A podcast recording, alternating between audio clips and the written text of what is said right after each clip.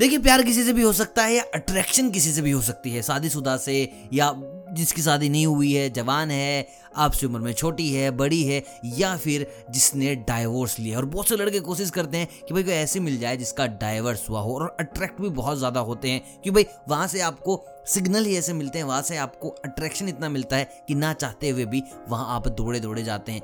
लेकिन सबसे बड़ी बात यह है कि आप उनको पटाएँगे कैसे? अपने हाल दिल बताएँगे कैसे? और कैसे उनको अपनी तरफ़ अट्रैक्ट करेंगे? देखिए, मैंने पहले आपको बताया उम्र में छोटी लड़कियों को कैसे पटाना है, बड़ी को कैसे पटाना है मैरिड को कैसे पटाना है। लेकिन बहुत ज़्यादा चैलेंजिंग होती है ये डाइवोर्स वाली, क्योंकि भाई सीधी सी बात है, मर्दों से विश्वास उठ चुका है। एक किसी आदमी ने बहुत प्रेम प्रसंग की बातें करी इवन प्रेम प्रसंग भी किया, बच्चा किया, उसके बाद उसको छोड़ दिया। अब दोबारा से उसको वही चीज़ें दोहराना बहुत मुश्किल है, लेकिन नामुमकिन नहीं, भाई उसी के लिए बैठा है। पहली मीटिंग जब भी हो या जब भी तुम्हें ऐसा लगे कि भाई हाँ आज बात करने का मौका है तो उसको ये ज़ाहिर मत होने देना कि तुम उसको प्यार करते हो या फिर तुम्हें लव एट फ़र्स्ट साइट हो गया, तुम्हें उसे बहुत ज़्यादा चाहते हो। ये सारी बकवास है ना उसको बिल्कुल टट्टी लगेंगी।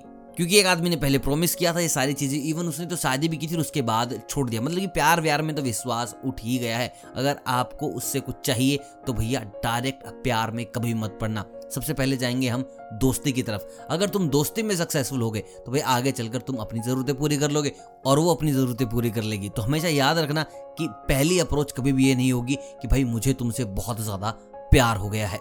ज़्यादा झूठ मत बोलना, घुमा फिरा के बिल्कुल भी मत आगे लेके आना। यानी कि सीधी बात है, जो चाहिए वो बोल दो। बिगिनिंग के फ़ेज़ में ऐसा रखो कि बस दोस्ती कर रहे हो, काम वाम निकाल रहे हो दैट्स ऑल काम मतलब कि डेली रूटीन के कि भाई वो अकेले है, तुम उसके थोड़ा बहुत काम आ गए। अगर तुम इन चक्करों में आ गए और उसको समझ आ गया कि he just here for some other reasons तो भाई वो तुम्हारे पास बैठेगी ही नहीं, क्योंकि उसको पहले ही मर्दों से नफरत हो चुकी है और तुम साला और नफरत करा दोगे। तो पहले उसका जितना किया जाए काम करो, भाई, घर के काम करो, बच्चे के काम करो, लेकिन एक परसेंट तुम्हारे अंदर ही इंटेंशन नहीं आना चाहिए कि तुम्हें इसके साथ क्या करना है, क्या नहीं करना, क्योंकि अंदर रहा तो कभी ना कभी आँखों के ज़रिए, बातों के ज़रिए सामने आ ही जाएगा। तो बिल्कुल सेल्फलेसली उसके लिए काम करो। आखिरी और अगली चीज़, जब भी कभी बात हो प्यार की, मोहब्बत की गर्लफ्रेंड की बॉयफ्रेंड कैसी भी ऑलवेज हैव दिस टेम्परामेंट कि भैया मुझे इन सब में विश्वास ही नहीं है सब चीज़ें दोगली हैं। अगर किसी से मोहब्बत करते हो तो सीधा बोल दो, क्या शादी उसके बाद ये फलाना ढिमका। मतलब कि उसके दिमाग में ये चीज़ें सेट कर दो कि भाई तुम बहुत ज़्यादा अलग हो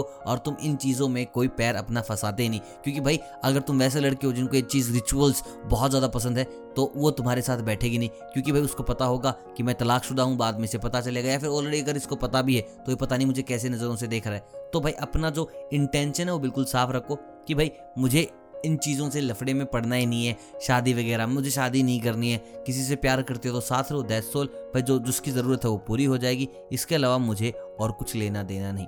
भाई, ये तीसरा और आखिरी पैतरा ऐसा है कि भाई सीधा जाके उसके दिल में लगेगा कि हाँ मुझे कोई ऐसा चाहिए था अपना दुख बांटने के लिए, क्योंकि भाई, मिलके करना क्या है? सोसाइटी की बुराई तुमने पहले कर दी है, अब पीछे पीछे वो तुम्हारे आ जाएगी। ये तीन बिल्कुल सटीक तरीके हैं जो हर बार काम करते हैं, और आई थिंक तुम्हारे लिए भी इतना ही काम करेंगे। बाकी चाहते हो और ज़्यादा इस चीज़ में घुसना या पूछना तो कमेंट कर दीजिए, इसका पार्ट टू भी बन जाएगा। बाकी ये वीडियो कैसे लगी please do let me know channel को शेयर करें सब्सक्राइब करें, और बाकी सबसे ज़रूरी चीज़ बेल आइकन दबा दे, ताकि ऐसी वीडियोस आपके पास आती रहे। मिलता हूँ बहुत जल्द, तब तक आप सभी को अलविदा।